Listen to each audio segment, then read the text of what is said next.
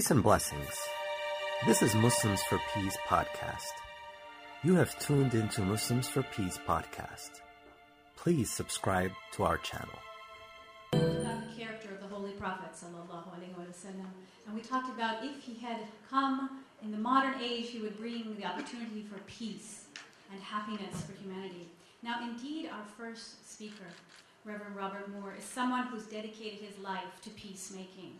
Now, I could read you his extensive bio. It's quite accomplished. He's had many awards, such as the Humanitarian Award the, uh, from the National Conference for Community and Justice in 2005. He's done many things that have been significant in peacemaking and uh, diminishing arms and weapons. In fact, he served as the coordinator of peacemaking ministries at the Center of Continuing Education at Princeton Theological Seminary. He's been the president and vice president and treasurer of the Princeton Clergy Association. He's been a board member and chair of the Public Policy Working Group of the New Jersey Council of Churches and co-founder and board member of the National Religious Campaign Against Torture. torture.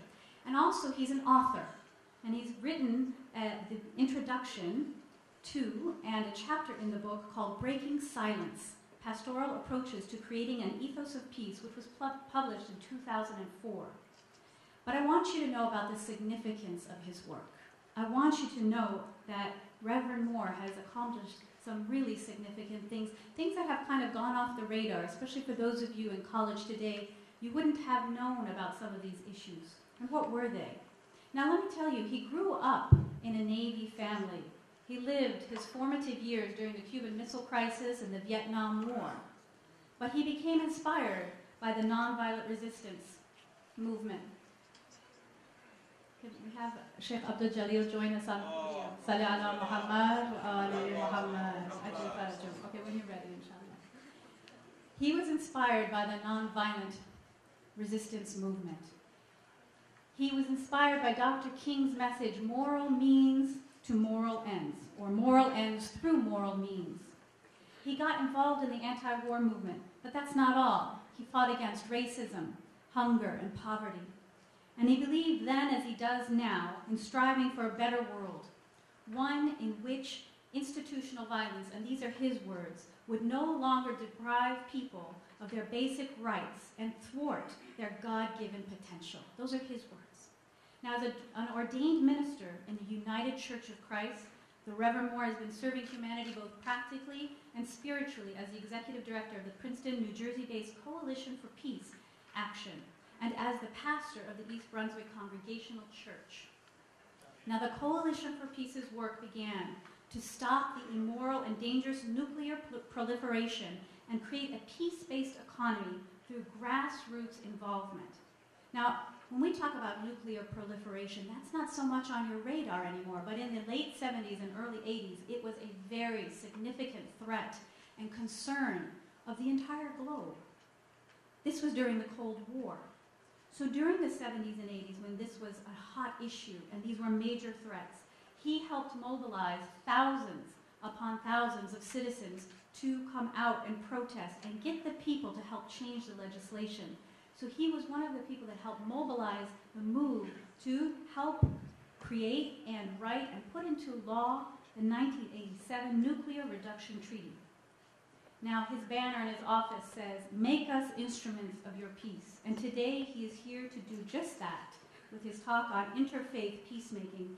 Please give him a loud salawat and a warm, warm welcome.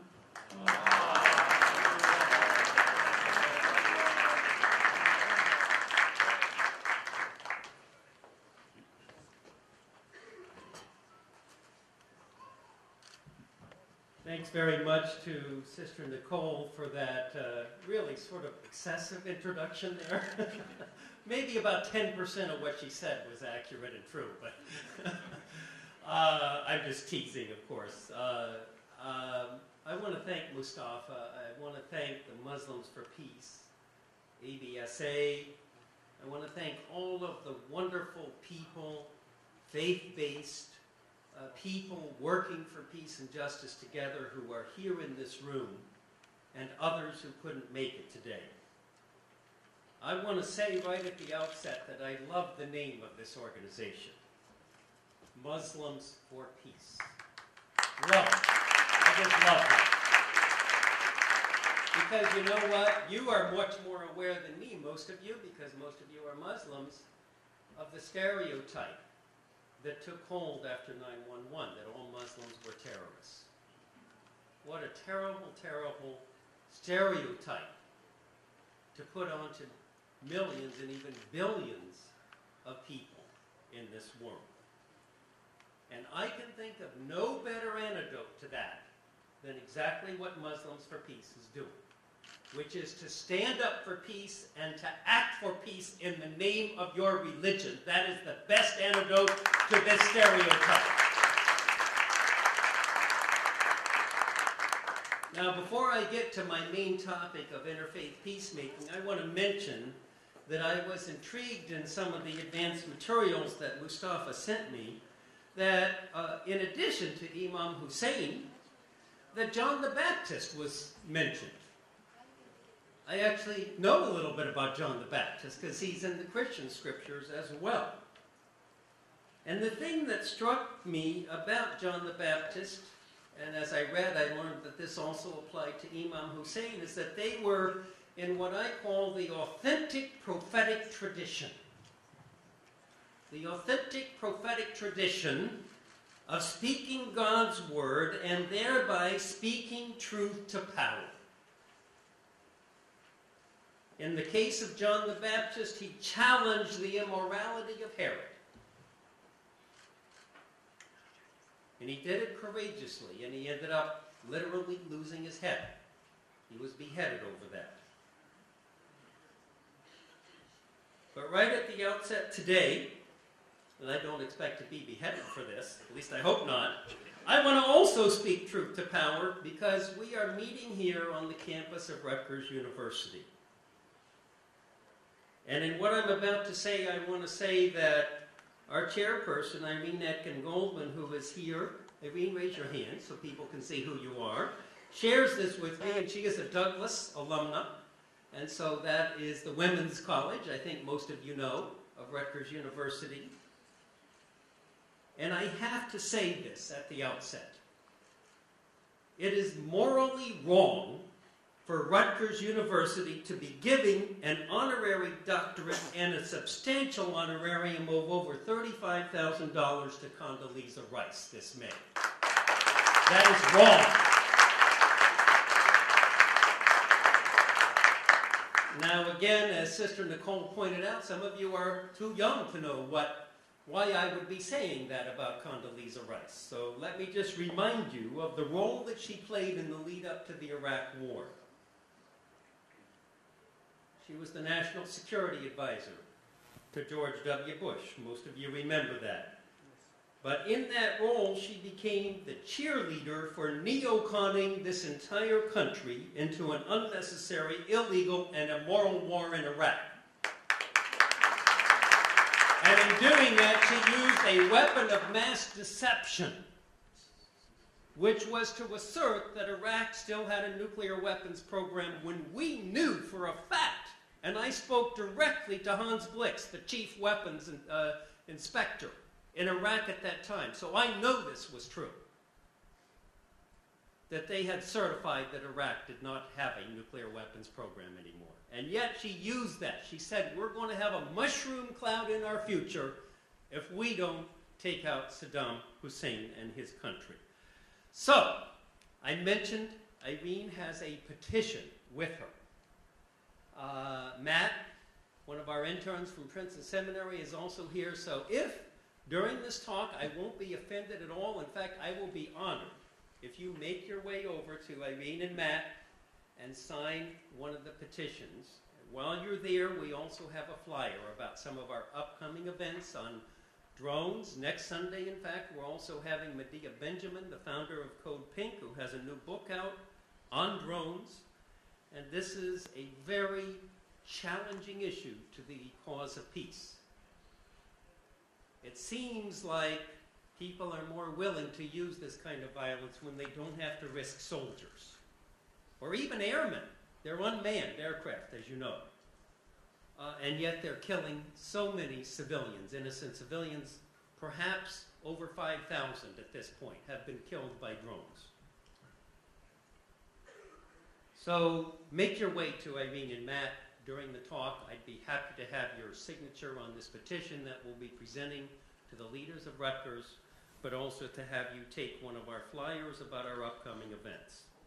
Now, this prophetic call, this spirituality, I'm going to call it, because it goes across all the faith traditions. this spirituality of peacemaking is at the heart of all the great religions.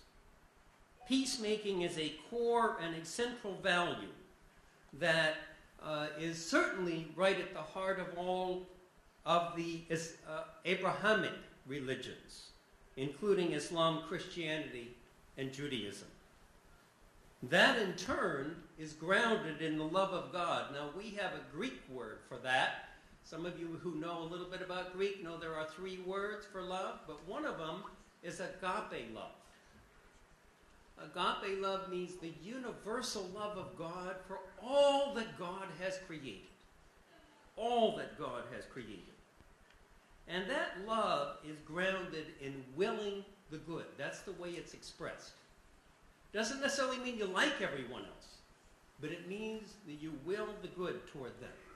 That's why at the birth of Jesus in the New Testament, we have the angelic chorus peace on earth, goodwill to all. You see, willing the good toward all people is part of the way that we create peace in this world.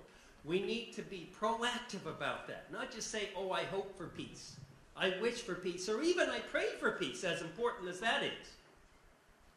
But we need to be willing the good. In other words, doing good works, doing loving actions to be able to create that peace.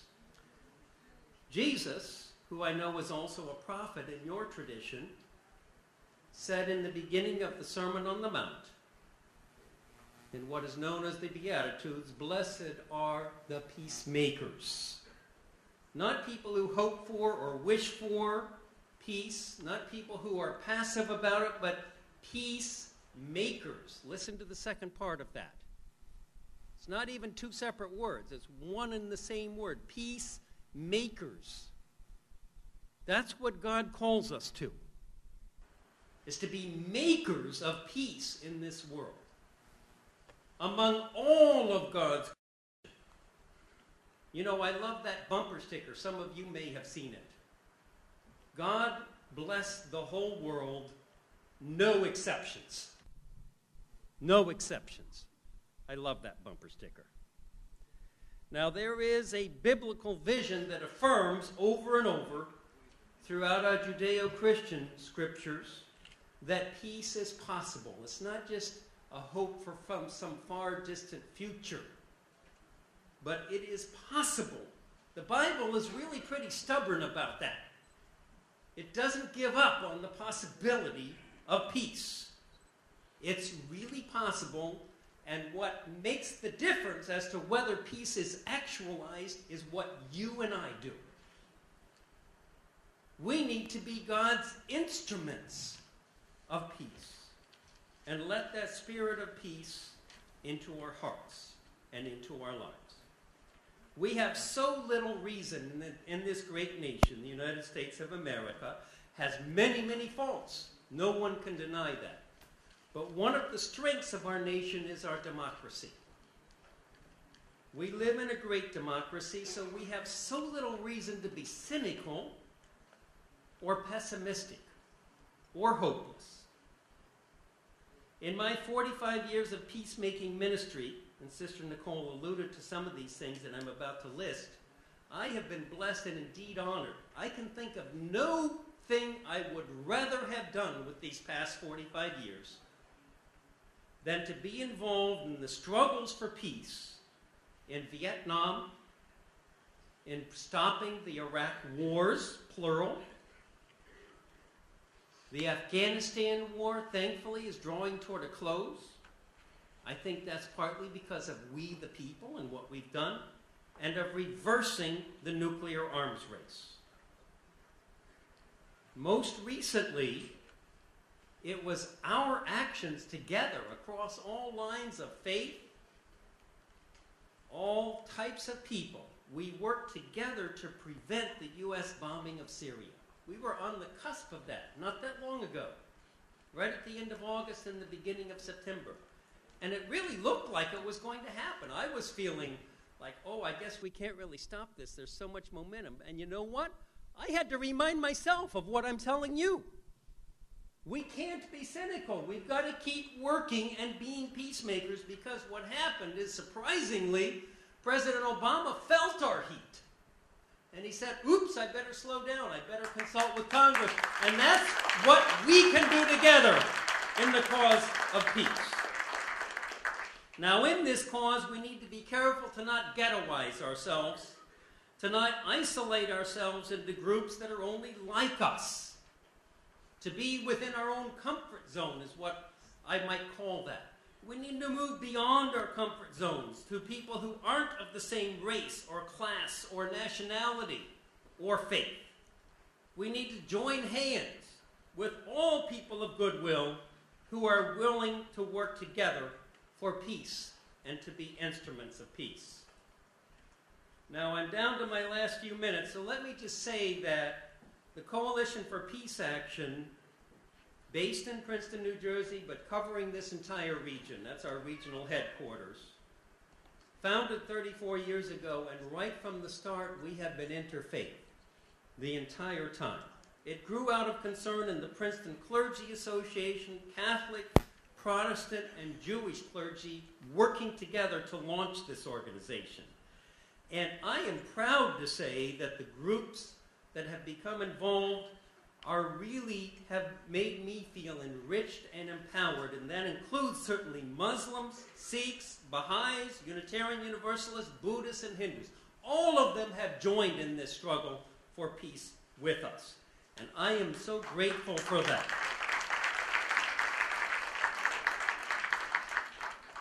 I think one of the best ways this goes back to what I started with for a religion to be judged is by what do the people who say they believe in that religion do with their lives.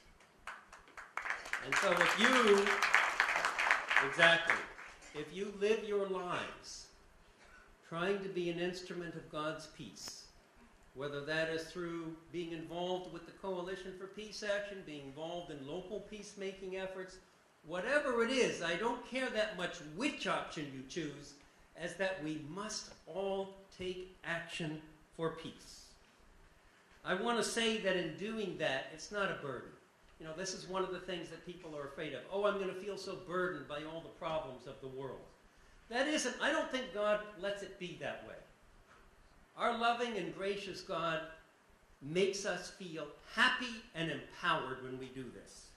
And so I would like to close with a quote from our Psalm 133 in the Hebrew Bible How good and pleasant it is for sisters and brothers to dwell together in unity. Thank you very much.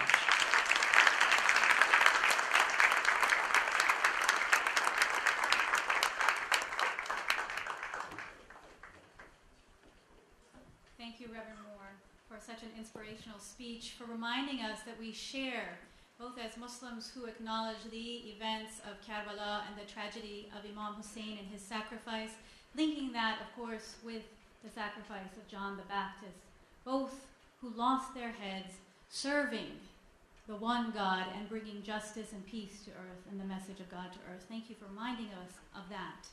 Thank you also for reminding us that the love of God and the willing of the good is action that we can take, that that's the method for peace, that we have to will it, we have to put it into action, and reminding us that taking action as citizens, as people of faith, as people of conscience, you can effect change in the global level. And you have proved that time and time again. And it's a message that for especially our young people, and even those who are now considered our seniors, to remember that your action makes a difference. And God, no matter what the outcome, is pleased with you for taking that action. And also, don't isolate, make connections. Very important. We